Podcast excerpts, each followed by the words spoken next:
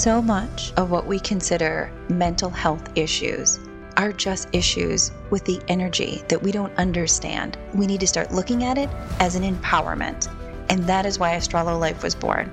Join me each week as we go through these alignments. We understand what they mean, we honor our feelings, and we learn the key they're trying to give us so we can unlock the truth within.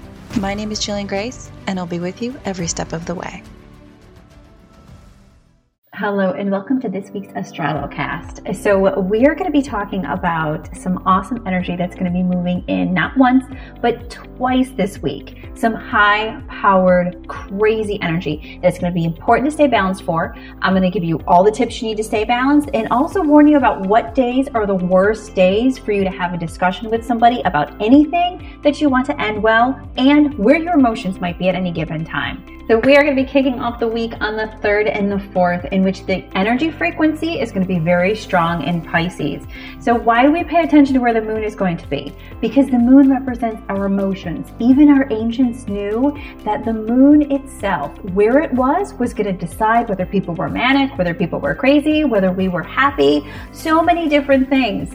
So, the moon in this particular cycle is going to be in Pisces, which is all about the second energy center, which is your lower abdomen so it may bring up a lot of hormonal things. So is that going to translate into you being a little bit moody? Yes, but particularly Pisces brings up a lot of anxiety.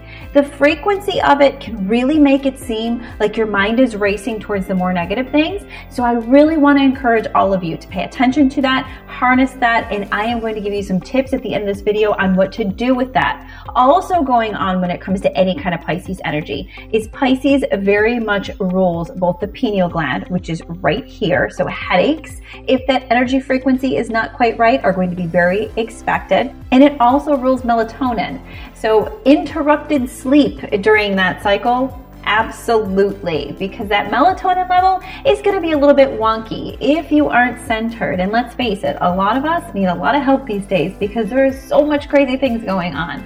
I'm going to give you tips on how to center that towards the end, so hang in there. Also, going on the fourth to amplify everything is a Taurus meteor shower. Now, Taurus, which we're going to talk about in a second, is all about the heart.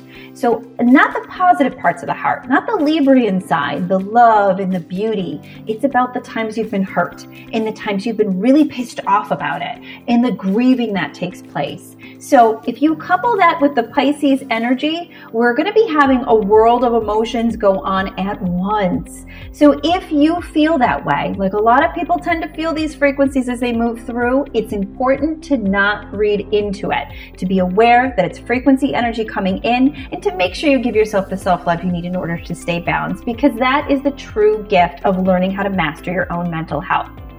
Next, we're moving into the fifth and the sixth. And on the fifth and the sixth, we're going to be in line with Aries. Aries is terrifying. It is known as the god of war. It rules the third energy center, which is our ego. It is extremely intense and it can be filled with some really angry, frustrated, aggressive behaviors. So, this is not the day that you want to have any kind of diplomatic conversation with anyone that you know because it will go crazy quickly. Don't beep your horn at people. Don't decide you're going to swear at somebody in a checkout counter. It will escalate quickly. And you having the knowledge about this should be very aware that since you know, then you are in a position where that knowledge is power. Instead of feeding into that anger, take the time to balance it, which I'm going to talk about in just a second here. So take your time to breathe on those days and know that if that really high frustration comes up, throw on some boxing gloves and hit a punching bag or something like that. Go for a jog. Do something that's going to get that energy out productively so that you can remain nice and clear last but not least, the seventh, eighth, and ninth the moon is going to be in line with Taurus. Not only is it going to be in line with Taurus, we also have the full moon. Now, those of you who are in the astrology class, I cover the full moons in the meteor showers, in the lunar eclipses, and all of the major extra energy privately because a lot of that information is pretty high level. And um, those of you that are in our Astrolo family, you have a lot of information to begin with.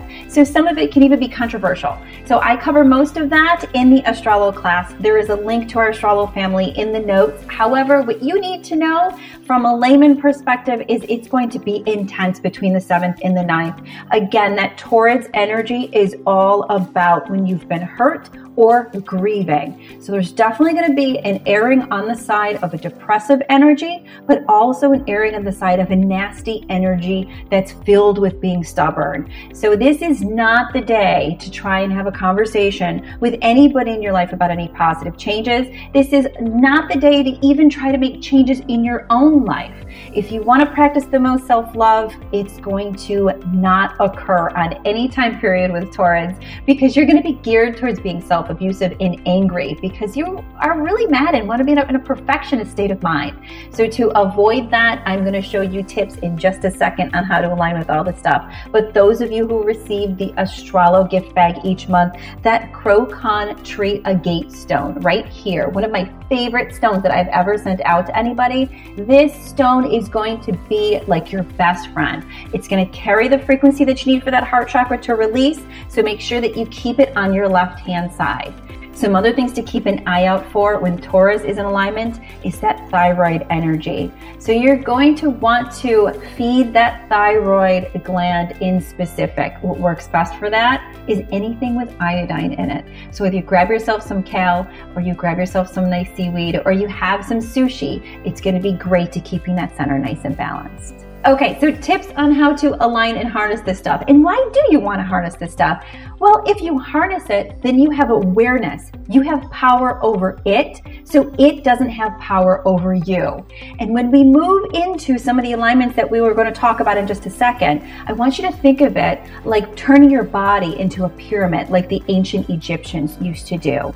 Astrala Yoga is all based on the energy frequency in the meridian lines of your, in your body. Now, the ancient Egyptians and those in our past knew if they aligned with these frequencies, they were going to be at at a point where their intuition was heightened, their ability to heal was bigger, their ability to receive information from the universal energy was stronger, and just in general, moving their entire culture and collective forward depended on whether or not those particular areas were facing the correct frequencies. So they would build their pyramids specifically to honor these frequencies.